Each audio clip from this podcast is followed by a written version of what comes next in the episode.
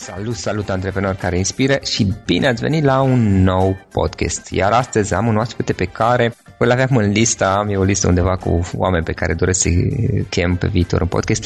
Un oaspete pe care îl aveam de ceva vreme în acea listă, pe Dan Luca. Dan este cunoscut ca fiind 5am Wake Up Artist. Practic este creatorul 5am Coaching Program și 5am Club, un club, un program prin care învață oamenii să fie mai productivi, inclusiv să se trezească dimineața la ora 5 dimineața fiecare dimineață. Dan, bine ai venit! Salut, salut! Bine, bine v-am găsit! Mă bucur pentru invitație și sunt sigur că o să ne simțim foarte bine în următoarele minute. Ok, înainte de toate ce faci, cum ești și în perioada aceasta cu ce te ocupi, știu că tocmai ai lansat de curând uh, mai multe e-book-uri pe Amazon. Da, am, uh, am ieșit din zona de confort, ca să zic așa, și uh, am trecut oceanul, am lansat pe Amazon trei cărți în, în engleză despre productivitate, despre lifestyle design și despre cum pot oamenii să aibă o viață mai bună în esență. Uh-huh. Și lucrez acum la câteva surprize care urmează să le lansez în următoarele săptămâni și luni. Încă nu sunt gata, așa că nu o să vorbesc neapărat despre ele. Dar uh, între, între timp mă țin ocupat cu programul de coaching, cu 5M Extreme și cu 5M Clubul, care este uh-huh. clubul celor care se trezesc la ora 5 și uh, practic obiceiuri uh, sănătoase dimineața și încep ziua cu un alt tonus, practic. Ok, ok. Hai să luăm un pic pe rând. Ce este înainte de toate, tot ceea ce ai construit în jurul 5M, 5M Coaching Program și uh, Extreme și așa mai departe? Ce este tot acest proiect 5M? Pentru că poate sunt unii oameni care nu știu. Uh, 5M a venit dintr-o nevoie foarte actuală, ca să zic așa. Uh, și uh, a venit ca răspuns la nevoia unor de a avea mai mult timp pentru sine. Pe oricine întrebi în ziua de astăzi, zice, bă, n-am timp de aia, n-am timp de aia, n-am timp de aia. Și m-am gândit, ok, cum să facem să avem mai mult timp? Că uh, știm, știi și tu foarte bine, cei care vor să crească, să se dezvolte, uh, cumva și-ar dori să facă acele schimbări, dar din lipsă de timp nu le fac. Și mi-a devenit foarte clar că orice schimbare sau pasul zero în orice schimbare este să aloci timp dedicat acelui lucru. Și o variantă poate fi, bineînțeles, să aloci seara, după ce se culcă copiii, după ce vin de la servici, după ce uh, te mai învăți prin casă, te apuci și citești poate, sau te gândești, sau faci strategii, sau înveți o limbă străină, dacă asta e ceea ce îți dorești.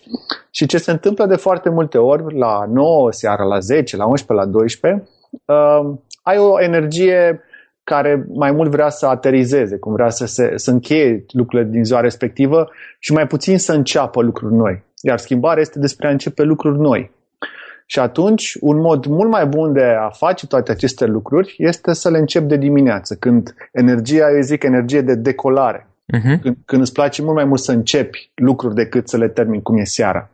Problema cu făcutul lucrurilor seara este că de foarte multe ori oamenii nu se mai pun nici măcar pe ei în, în, în propriul lor film în care joacă. Pentru că de multe ori uh, sunt prea obosiți să mai gândească, să mai învețe, să mai înceapă lucruri noi și atunci pur și simplu se sar pe ei din, din, dintr-o zi.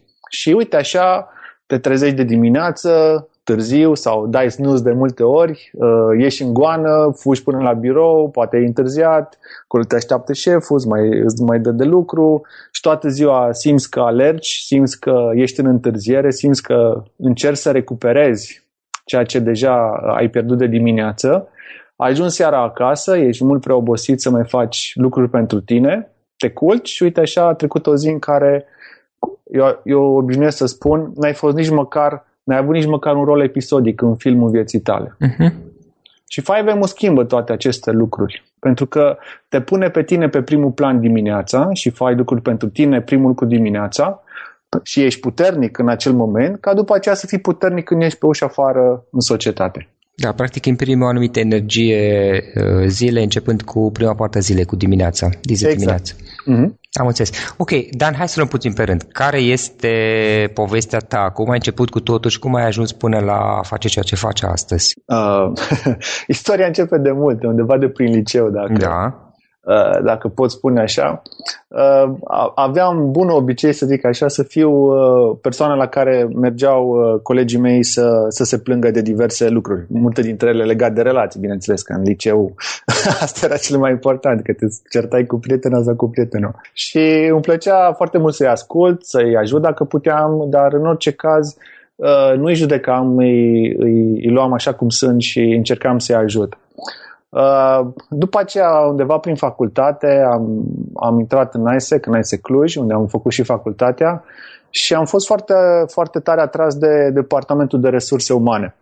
Și acolo am făcut pregătire pentru a deveni trainer și speaker și practic atunci mi-am început practic cariera asta de educator, ca să zic așa. Timp în care în paralel eram la facultatea de, de managementul firmei și în momentul ăla mi-am dat seama că pe mine mă pasionează în, în principiu două lucruri. Unul este să lucrez cu oamenii și să îi ajut pe cât posibil. Și al doilea este că îmi plăceau foarte mult sistemele, procesele, fluxurile, flow-urile. Și partea asta mi-era adresată cumva de, de, de managementul firmei, de educația pe care o primeam în, în facultate, sau mă rog, se presupunea că o primeam în facultate. Uh, după aceea, uh, tot căutându-mi uh, locul, ca să zic așa, am ajuns uh, în audit financiar la PricewaterhouseCoopers, între timp am mutat la Timișoara uh-huh.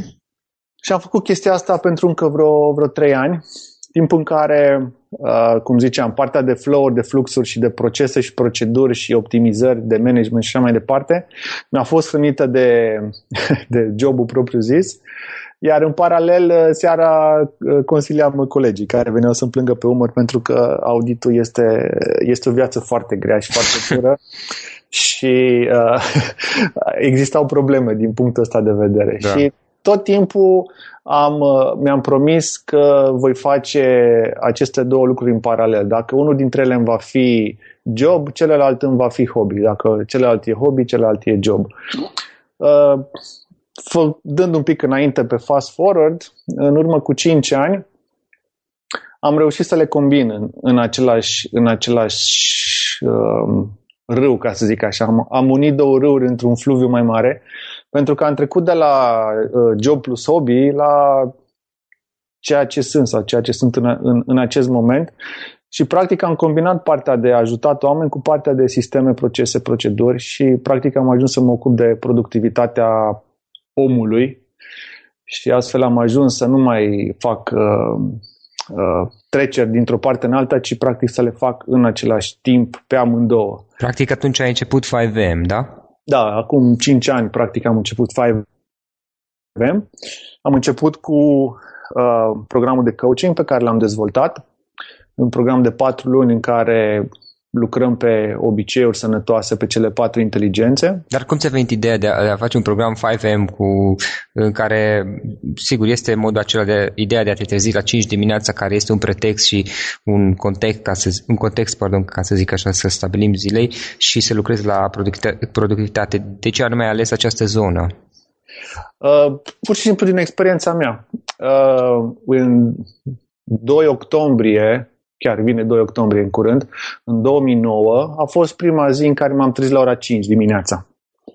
Pur și simplu dintr-un experiment.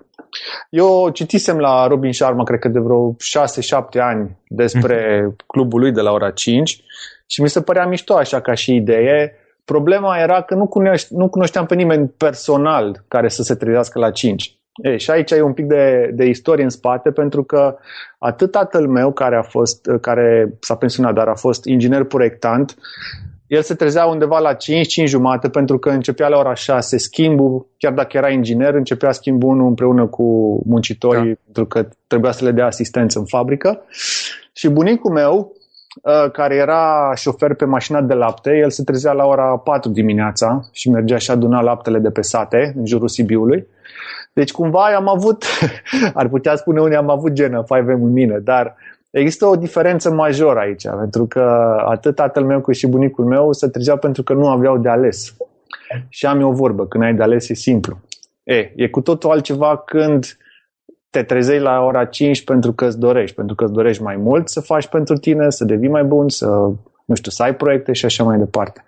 Și atunci, din propria mea experiență, mi-am dat seama ce, ce resurse este timpul ăsta de dimineață. Pentru că după ce am început să fac lucrul ăsta și pentru că tocmai mi se născuse primul băiat, avea undeva pe la uh, 9 luni, cred, eu lucram de acasă, lucram în camera de lângă uh, camera în care dormea soția și băiatul meu și după ce se trezeau, toate ziua era mai mult sau mai puțin un haos, pentru că fiind prin jurul, prin, prin casă, soția mea mă trimitea după una, după alta, era, eram folosit pe post de ajutor. Și uh-huh. dai seama, la atâtea întreruperi și la atâția stimuli uh, uh, zi de zi, practic nu, nu reușeam să fac mare lucru. Și atunci, la început, uh, mă trezeam la 5 și lucram. Lucram uh, timpul de la ora 5 la ora 8, aproximativ, și vedeam că în 3 ore lucrate până la ora 8 reușeam poate să ajung la 70-80% din ce îmi propuneam să fac într-o zi din celelalte de dinainte. Da? Și uh, tot capitalizând și studiind chestia asta și devenind un obicei, la un moment dat m-am mutat cu birou în afara casei și atunci am început să folosesc timpul de dimineață pentru mine, să acumulez resurse, să, resurse pentru corp, resurse pentru minte, resurse pentru emoții, suflet și așa mai departe. Și practic de atunci, din, din propria mea practică, din nevoia și din inspirația primită, nevoia mea și inspirația primită de la alții, am început să construiesc în jurul ideii astea și uh, pornind de la ideea asta, am zis hai să fac un webinar de la și uh, ceea la ce ora 5? Da, la ora 5 și un sfert. Am făcut primul webinar, cred că acum vreo 4 ani. Da. Și am fost șoc, șocat, cred că e cuvântul, să văd că la primul webinar pe care l-am, l-am programat am avut 100 de oameni. 100 de români s-au trezit la 5 să vadă pe unul care vorbește.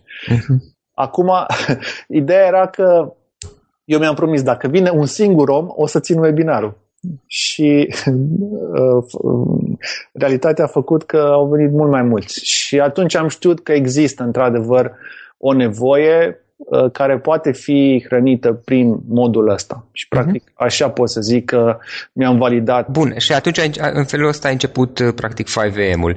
Și uh, mai departe cum ai evoluat ca și proiect și cum ai adăugat modulele următoare? Coaching mi-a plăcut, cum ziceam, să fac oficial, neoficial de foarte multă vreme și are un, un prieten de meu are o vorbă, ci că dacă vorbești o jumătate de oră cu Dan, e greu să nu faci coaching, știi? și atunci, uh, pentru că îmi place atât de mult să fac chestia asta și am cumva, chiar între valori, am contribuția în primele două valori, uh, a devenit cumva firesc să, să ajung la lucrul ăsta. Iar programul uh, 5M este rezultatul a mai mult de 10 ani anteriori, în momentul în care l-am început, de studiu și de practici pe mine, uh-huh. a diverselor studii, strategii și metode. Uh, și bineînțeles, cu fiecare serie de 5M, pentru că făceam serii de câte 4 luni, am, uh, l-am tot upgradat până a ajuns la ce e astăzi și din vară l-am mai upgradat încă o dată pentru că înainte îl făceam uh, unul la unul și acum l-am transformat în, uh, în grup coaching și am zis 5M Extreme. Uh, și am, am acolo și gamification, există uh-huh. și mhm. premii, l-am transformat în, în ceva mult mai dinamic, pentru că un reproș pe care îl primeam înainte era că, băi, dar vrem și noi să cunoaștem pe ceilalți din program, pune-ne în contact cu ei. Și era destul de dificil lucrul ăsta înainte.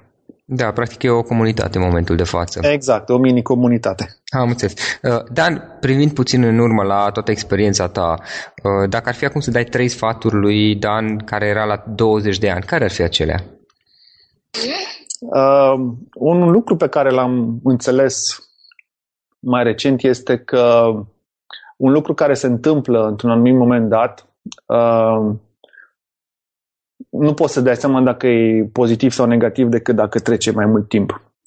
La ce mă refer? Um, știți tu bine că sunt lucruri care uh, poți să pui etichete să zic ăsta e un lucru bun sau un lucru rău sau am avut un eșec sau am avut un succes, dar pe termen lung nu poți să știi cum va influența acel lucru restul lucrurilor. De exemplu, unul dintre cele mai răsunătoare eșecuri și unul dintre, cele, dintre lucrurile pe care le uh, le țin foarte aproape de sufletul meu este că mi-am picat bacul la matematică în, uh, în clasa 12 cu nota 4, cu toate că am fost la un liceu de mate fizică foarte bun și așa mai departe. Uh, chestia aia mi-a dat foarte multă încredere după ce l-am depășit că pot să, să reușesc. Pentru că mi am mi-am luat bacul după aceea în toamnă, am intrat la trei facultăți și așa mai departe. Dar uh, ăla a fost primul moment în care am zis, ok, bun, uh, faptul că am avut un eșec nu înseamnă că Uh, nu știu, sunt un loser sau că am, am eșuat uh, complet, ci doar că am de depășit un obstacol mai mare decât estimasem anterior. Și de acum privesc destul de circumspect, să zic așa, lucrurile care se întâmplă, aproape neutru, pentru că le dau, dau timp lucrurilor să, să se coacă, să pot să-mi dau seama dacă într-adevăr sunt uh, bune sau nu, lăsând timpul să decidă cumva pentru chestia asta. Uh-huh. Deci ăsta, ăsta ar fi unul. Uh, al doilea este că contează enorm de mult oameni cu care te însoțești. Uh, chiar dacă nu pot să zic că am avut la fiecare moment dat cât un mentor, Uh, uitându-mă în urmă, am avut uh, niște oameni care m-au ghidat în punctele cheie, în moduri care m-au ajutat să devin cine sunt astăzi. Și uh, s-au întâmplat, și cred că ai și tu momente de astea în care dacă te uiți în urmă te gândești că erau șanse foarte mici, nu știu, să cunoști un om sau să fii într-o anumită situație sau așa mai departe. Și totul s-a întâmplat lucrul ăla și este atât de relevant acum. A apărut omul potrivit la momentul exact, potrivit. Exact. Da. Și Uh, știi și tu vorba aia, că atunci când elevul e pregătit, profesorul apare. Și... Da, cred că e mai degrabă, adică este și asta ce zici tu și faptul că uh, începem să atragem într-un fel în jurul nostru, să, de, de fapt noi le generăm până la urmă fără să ne dăm seama, atragem în jurul nostru anumiți oameni, resurse, lucruri, întâmplări potrivite și știu că pare ciudat și nu e nimic mistic sau uh, ezoteric sau așa, dar cam așa cred că și funcționează. În momentul în care facem anumite schimbări, se schimbă ceva la energia, energiile noastre și atunci într-un anume fel atragem în viața noastră inclusiv mentorii de care avem nevoie. Uh-huh. Noi generăm totul, cred. Așa e. Că are Wayne Dyer o vorbă sau avea, din păcate, da. uh, că noi nu atragem ce ne dorim, ci atragem ceea ce suntem sau cine suntem. Uh-huh. Și uh, de asta, uh, știi și tu, atâta timp cât lucrezi cu interiorul, exteriorul are tendința să se modeleze, să fie în armonie cu interiorul. Și atunci, practic, orice schimbare exterioară ne dorim, în primul rând e nevoie să o facem în interiorul Exact. Nostru. Bun, asta ar fi cumva al doilea, cumva să, să mă înconjur de, de mentor bun, de oameni cu care să mă sprijin, cu care să cresc împreună. Uh, al treilea este uh, lucru care mi l-am dat, pot să mi-l, mi-l dau acum cumva, este e foarte important apropo de oameni care te însoțești, partenerul de viață. Face o diferență fundamentală dacă ai alături de tine uh, o persoană care crede în tine, care te înțelege, care uh, își dorește să facă drumul ăsta cu tine sau nu. Pentru că uh, la 20 de ani, într-adevăr, eram în relație cu actuala mea soție deja de 2 ani și ceva. Acum avem 20 de ani împreună și 10 de căsătorie. Dar uh, uitându-mă în urmă, uh, pot să zic că, ok, am fost norocos, dar în același timp uh, întâmplarea, între ghilimele, face să, să avem niște valori foarte apropiate. Um, și pe baza lor am construit practic toată, toată relația. Și chiar dacă au fost și vremuri grele, de genul cei trei ani petrecuți în audit financiar, în care plecam lunea dimineața la 6 din Timișoara și veneam vinerea noaptea la 12 înapoi din București pentru săptămâni și luni la rând. Chestia asta și-a pus o amprentă destul de de sever asupra relației și a pus presiune pe ea, însă pentru că eram pe aceeași pagină și știam ce ne dorim de la relația noastră, a avut uh, suficientă uh, înțelepciune, să zic, să mă suporte în acele vremuri. Și acum, într-adevăr, este mult mai bine, adică am mai, pot să-mi organizez timpul mult mai bine, însă, din păcate, știu multe cazuri și în audit financiar unde oamenii au divorțat pentru că era mult prea multă presiune pe relația lor, fiind plecați, fiind uh, obosiți, fiind tensionați și așa mai departe. Deci e foarte, foarte important să ai, să ai echilibrul ăsta emoțional și relațional în viață și oamenii fac o mare diferență atunci când, uh, când sunt cei potriviți și o mare diferență când nu sunt cei potriviți. Vreau amândoi să fac acel drum împreună și a avea câteva un set, câteva valori comune în care cred amândoi. Da, nu, nu se poate fără valori comune. Adică dacă te uiți la orice relație ai, dacă uh-huh. nu ai măcar una, dacă nu chiar două sau mai multe valori comune, relația nu are profunzime. Este... Și cum rămâne cu contrarele se atrag? Aia e mai mult la interese, la preocupări. Nu e neapărat de cine ești tu ca și uh-huh. esența ta. Da? Uh, într-adevăr, există un, un trunc comun și există lucruri care sunt uh, separate sau diferite. Da. Dar fără, fără trunchiul la comun e ca, ca și copacii, știi? Ok, pornim, pornim din același trunchi și suntem din acela, în aceeași rădăcină, uh-huh. dar fiecare, să zicem, se mișcă diferit în bătaia vântului. Dan, dacă ar fi acum să te gândești puțin în urmă la toate experiențele tale, care este cea mai mare provocare antreprenor? Antreprenorial sau nu neapărat, cea mai mare provocare pe care ai trecut-o? Probabil a fost uh, trecerea asta de la angajat la antreprenor, pentru că, din păcate, am încă prieteni foarte buni care sunt foarte capabili, sunt uh, uh, foarte buni profesioniști, dar care uh, nu au făcut pasul către a-și asuma cumva responsabilitatea proprii uh, bunăstări financiare, să zic așa. Uh, cred că îți este și ție familiar conceptul de colivie de aur sau de cătușe de aur. Da, chiar îmi vine un exemplu acum. Am în... un prieten foarte bun care are un job fantastic, o poziție socială, ierarhică, financiară, totul e fantastic, dar uh, în discuțiile cu el, care este un director undeva foarte sus, în fine, nu, nu pot să spun, uh, știu că de fapt este o colivie de aur.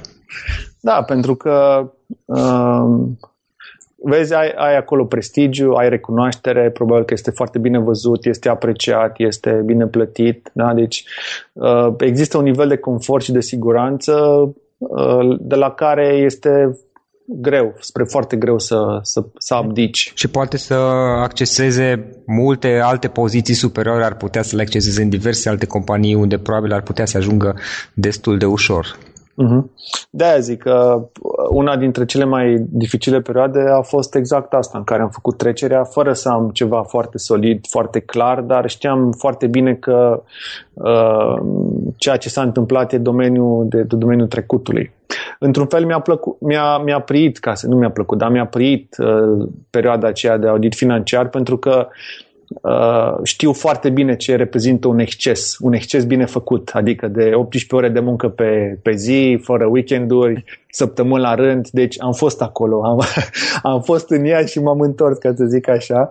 Da. Și acum pot să vorbesc în foarte mare cunoștință de cauză de ce este un exces și ce, ce este echilibru sau, mă rog, ne, nevoia de echilibru, mai ales după ce uh, vii dintr-o zonă de exces. Deci, cumva împrețuiesc toate aceste, uh, mă rog, întâmplări sau perioade din viața mea pentru că m-au, m-au cizelat și m-au făcut să fiu cel care sunt acum. Mm, exact. Uh, Dan, o carte pe care ai recomandat ascultătorul podcastului nostru?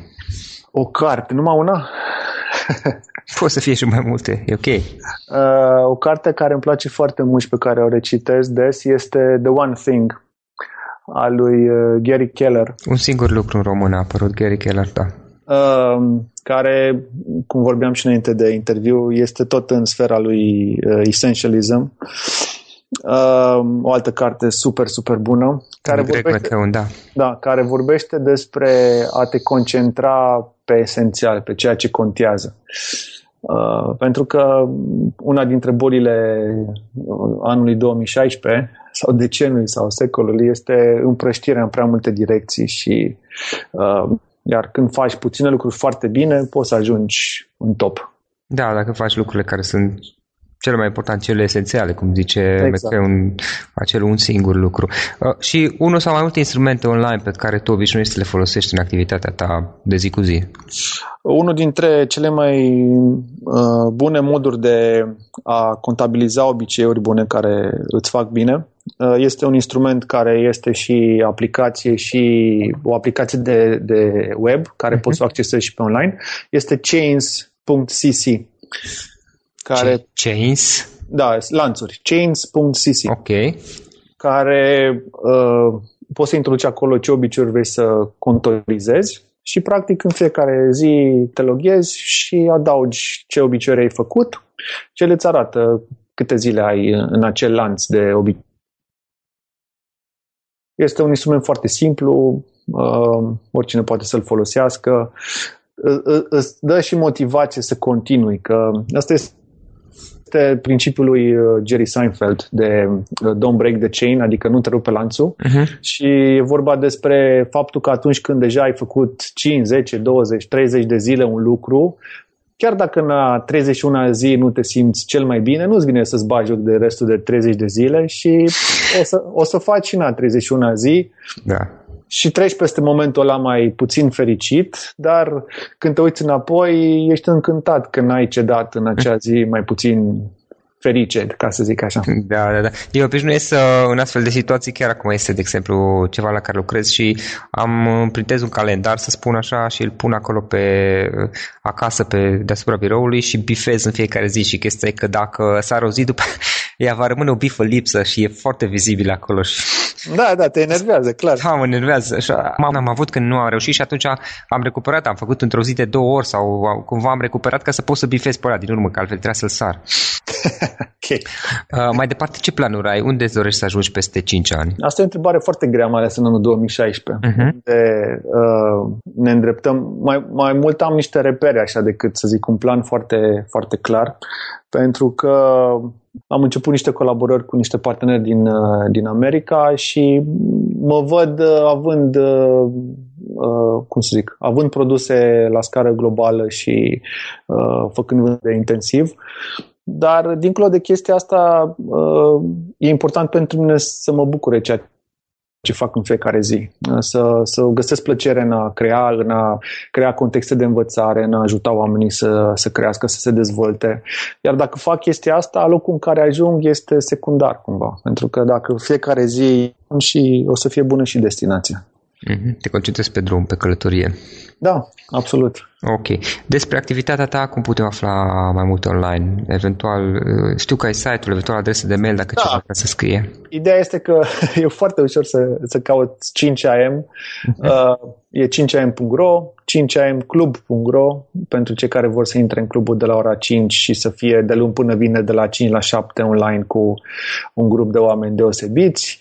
Uh, sau 5mcoaching.ro, cei care sunt interesați de, de coaching cu mine uh, și care na, vor mai mult decât doar informație de pe blog sau uh, din alte surse audio sau video. Mm-hmm. Ok. În final, Dan, o idee cu care să sintetizăm tot ce am vorbit sau o idee cu care vrea ca ascultătorii să plece din, din acest podcast dacă ar fi să alegi una singură? Știu că România este așa un fel de cutumă sacrificiului care vine cumva de la părinții noștri.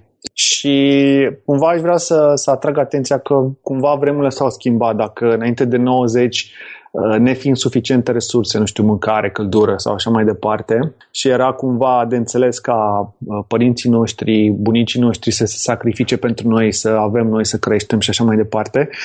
În momentul de față situația s-a schimbat, dar cumva paradigma asta nu s-a schimbat cumva în, în totalitate și din păcate văd încă uh, chiar și la generația noastră, să zic, de 30-40 de ani, părinți care cumva pleacă din uh, spiritul ăsta de sacrificiu, dar problema aici este că când te sacrifici, uh, în primul rând n-ai suficient pentru tine și e foarte greu să dai mult și bun și des de unde nu ai nici pentru tine. Și de-aia e foarte important ca în realitatea lui 2016 uh, să începem cu noi.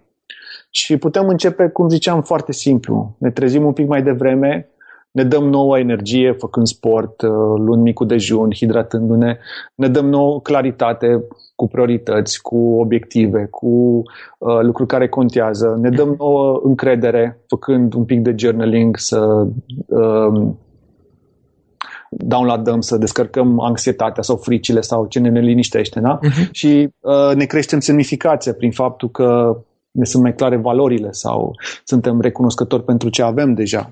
Iar în momentul în care avem aceste resurse, putem practica ceea ce se mai numește egoism iluminat.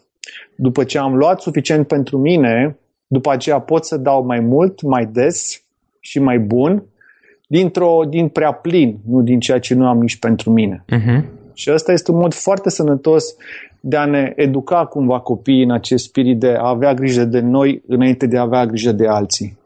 Pentru că ăsta e un alt lucru care are o amprentă negativă, este că copiii ne copiază. Și dacă văd că noi ne sacrificăm și ne dăm de unde nu avem nici pentru noi, cu toate că am putea să avem, da? deci important, importantă nuanța asta, uh-huh în momentul ăla fac și ei la fel și se transmite cumva această paradigmă nesănătoasă dintr-o generație la alta. Care nu se mai justifică. Asta zic. Deci suntem în, într-o altă realitate care nu mai necesită același tip de sacrificiu. E vorba într-un fel de a ne pune ce zicea, ce îmi zicea zile trecute Mihai la de a ne pune pe primul loc în viața noastră. Exact, exact. Și chiar discutam cu ea și mi-aminteam de un exemplu pe care l-am auzit și eu într-un curs cu mulți ani în urmă și după aceea l-am verificat. Probabil știi, probabil știi și tu exemplu. Dacă mergi cu avionul, există acel instructaj inițial și unul dintre, dintre lucrurile care ți se spune este că în caz de accident, uh, în cazul în care se depresurizează cabina avionului, uh, măștile de oxigen vor fi lăsate automat jos și fiecare pasager trebuie să-și pună întâi lui masca, iar apoi celorlalți de lângă ei.